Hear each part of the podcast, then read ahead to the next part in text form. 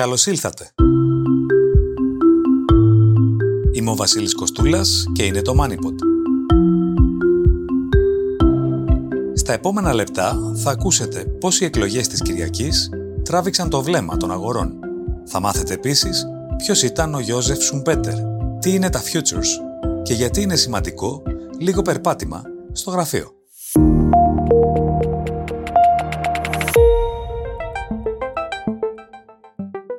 Πώς διαβάζουν το εκλογικό αποτέλεσμα οι αγορές; Ήρθε η ώρα της επενδυτικής βαθμίδας; Σε πόσα χρόνια πρακτικά μπορεί η Ελλάδα να αλλάξει πίστα; Και ποια θα ήταν τελικά η διαφορά με μια κυβέρνηση ΣΥΡΙΖΑ; Το MoneyPod φιλοξενεί τον Chief Economist της Capital Economics, Andrew Kenningham.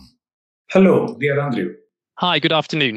Τι σημαίνει το εκλογικό αποτέλεσμα της Κυριακής για την προοπτική της οικονομίας στην Ελλάδα; Well, I mean, the big picture is that the Greek, Greek economy is one of the best performing over the last few years. Η μεγάλη εικόνα είναι ότι η ελληνική οικονομία έχει από τις καλύτερες επιδόσεις τα τελευταία λίγα χρόνια και αυτό μετά τις δυσκολίες της προηγούμενης δεκαετίας.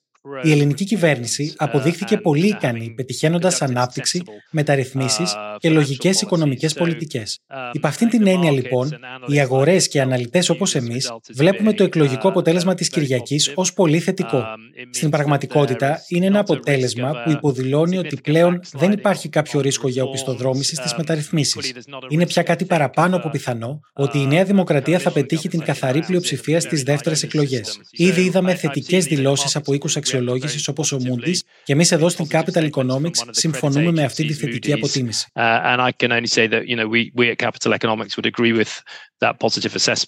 Καταλαβαίνω λοιπόν ότι τα δεδομένα θα ήταν στα μάτια σας διαφορετικά με μια πρωτιά του ΣΥΡΙΖΑ για παράδειγμα.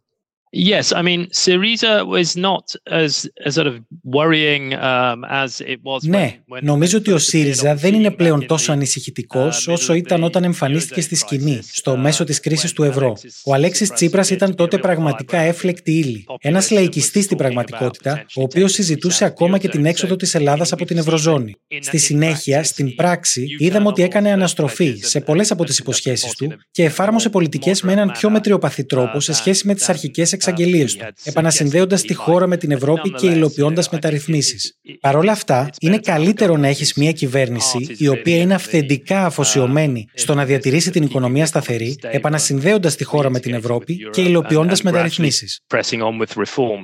Ποια είναι τώρα λοιπόν η εκτίμηση της Capital Economics για την επιστροφή της Ελλάδας στην επενδυτική βαθμίδα; I think it's pretty clear that the agencies will Νομίζω ότι είναι αρκετά καθαρό ότι οι οίκοι αξιολόγηση θα αναβαθμίσουν την Ελλάδα περαιτέρω. Ο βασικός κίνδυνος ήταν μια πολιτική αλλαγή, η οποία ενδεχομένως θα άλλαζε τη ροή των πραγμάτων. Τώρα αυτός ο κίνδυνος ουσιαστικά εξαλείφθηκε για τα επόμενα χρόνια. Επομένως, αναμένουμε με βεβαιότητα ότι θα ακολουθήσουν αναβαθμίσεις. Ο Standard Poor's συγκεκριμένα δείχνει να είναι πολύ κοντά πλέον σε μια αναβάθμιση της Ελλάδας στην επενδυτική βαθμίδα. Επισήμως δεν θα προβεί σε αξιολόγηση πριν το τέλο τέλος του έτους, αλλά πιθανώς να κινηθεί πιο γρήγορα από αυτό, μόλις δει την εκλογική διαδικασία να ολοκληρώνεται. Νομίζω ότι το πιο σημαντικό δεν είναι τόσο ο ακριβής χρόνος της αναβάθμισης, όσο το αν η Ελλάδα θα συνεχίσει να σημειώνει πρόοδο στη μείωση του λόγου χρέος προς ΑΕΠ, να διαχειρίζεται καλά τη δημοσιονομική πολιτική, να μεταρρυθμίζει την οικονομία και να καταφέρνει αρκετά ισχυρή ανάπτυξη.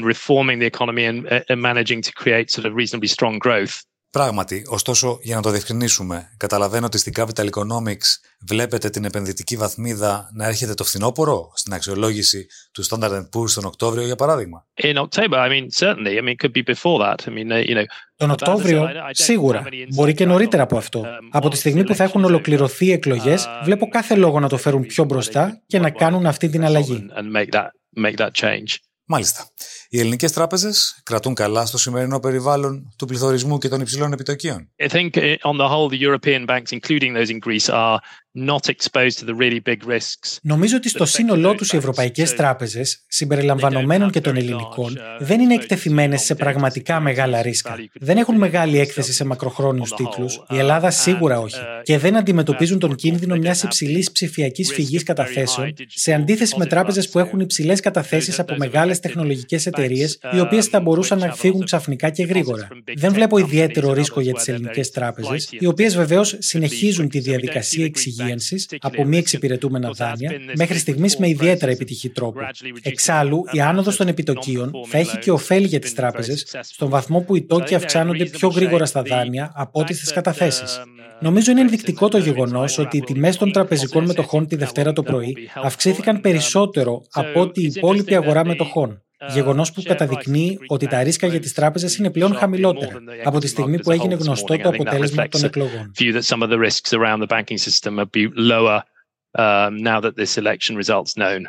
Τι έχετε να παρατηρήσετε σε σχέση με τη δημοσιονομική πολιτική της Ελλάδας την περίοδο που θα ακολουθήσει; The Greek fiscal policy was the single biggest uh, cause of Greece's η δημοσιονομική πολιτική ήταν η βασική πηγή της ευαλωτότητας της Ελλάδας που την έβαλε σε τεράστια προβλήματα την περίοδο του 2010.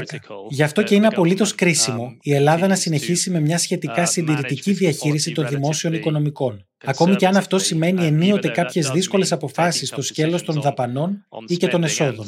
Έχοντα πει αυτό, θεωρώ ότι είναι θετικό το σκηνικό μπροστά μα.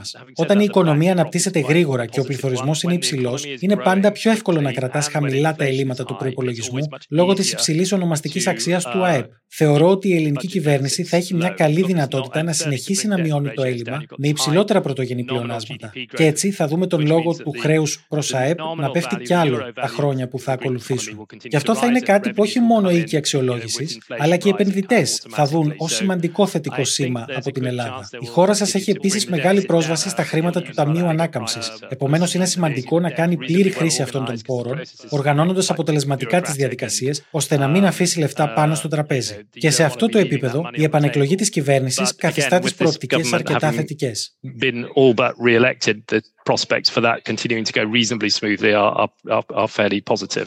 Θα λέγατε ότι έχουν δημιουργηθεί πλέον οι προϋποθέσεις για ουσιαστική αύξηση των επενδύσεων στην Ελλάδα τα επόμενα χρόνια; Ή υπάρχουν ακόμη αρνητικά ρίσκα σε μεταρρυθμιστικό ή άλλο επίπεδο προς αυτή την κατεύθυνση;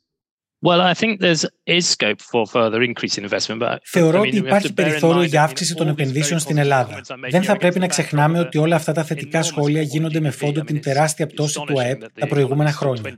Και οι επενδύσεις μειώθηκαν τότε ακόμη περισσότερο από το ΑΕΠ. Ήταν από τους τομείς που υπέφεραν περισσότερο.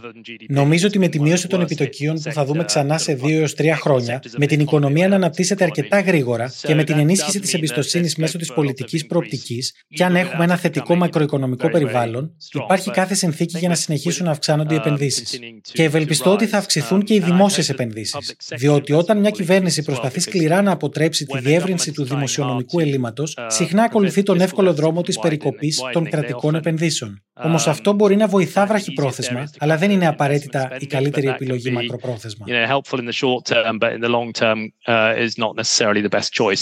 Ω συμπέρασμα λοιπόν, τι θα συμβουλεύατε τους υπεύθυνους χάραξης πολιτικής; Ώστε τα πράγματα να πάνε καλά για την Ελλάδα την περίοδο που θα ακολουθήσει. I mean, it's not really for me to uh, give advice, but I suppose I'd say you want to keep with the program. Συνεχίστε με το πρόγραμμά σας. Τα τελευταία τέσσερα χρόνια ήρθαν σαν φρέσκος αέρας σε σύγκριση με τα προηγούμενα δέκα χρόνια.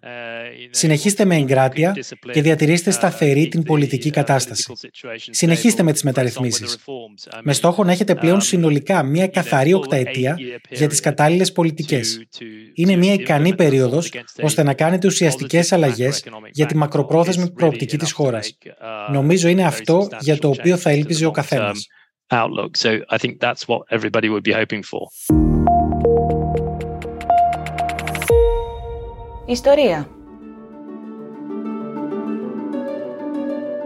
Ένας από τους μεγαλύτερους διανοούμενους του 20ου αιώνα. Ο Αυστριακός Γιώζεφ Σουμπέτερ ήταν οικονομολόγος, ιστορικός και συγγραφέας.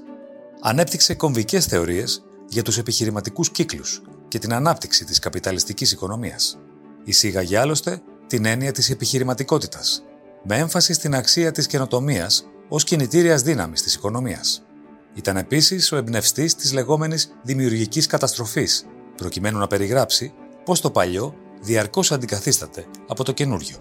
Μετά την άνοδο των Ναζί, ο Σουμπέτερ αναγκάστηκε να μεταναστεύσει στις Ηνωμένες Πολιτείες. Έγινε γνωστός το 1942 με το βιβλίο του «Καπιταλισμός, Σοσιαλισμός και Δημοκρατία».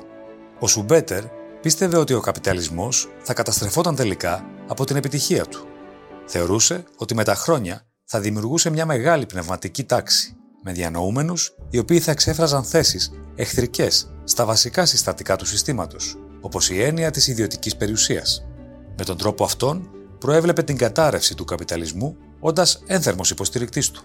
Ο Γιώζεφ Σουμπέτερ γεννήθηκε το 1883 και πέθανε το 1950 σε ηλικία 67 ετών. Τι είναι τα futures? Συμβόλαια μελλοντικής εκπλήρωσης.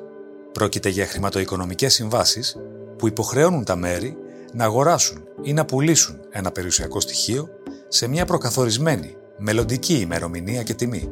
Ο αγοραστής πρέπει να αγοράσει ή ο πολιτής πρέπει να πουλήσει το υποκείμενο περιουσιακό στοιχείο στην καθορισμένη τιμή ανεξάρτητα από την τρέχουσα τιμή της αγοράς κατά την ημερομηνία της λήξης.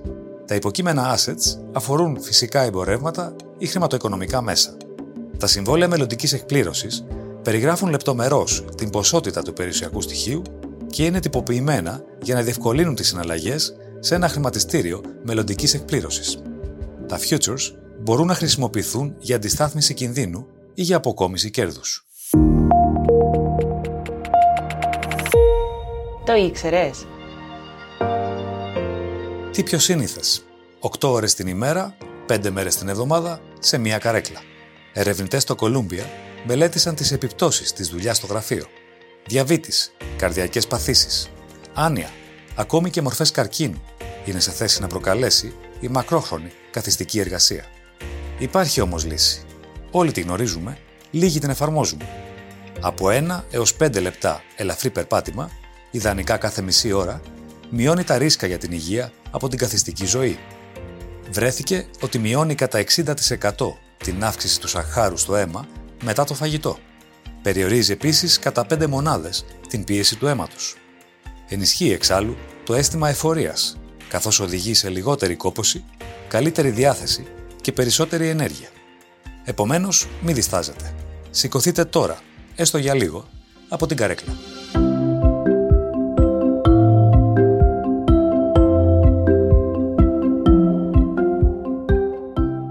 Ακούσατε το MoneyPod. Ακολουθήστε μας στο Spotify, τα Apple ή τα Google Podcasts. Ραντεβού ξανά την επόμενη Τετάρτη. Γεια και χαρά!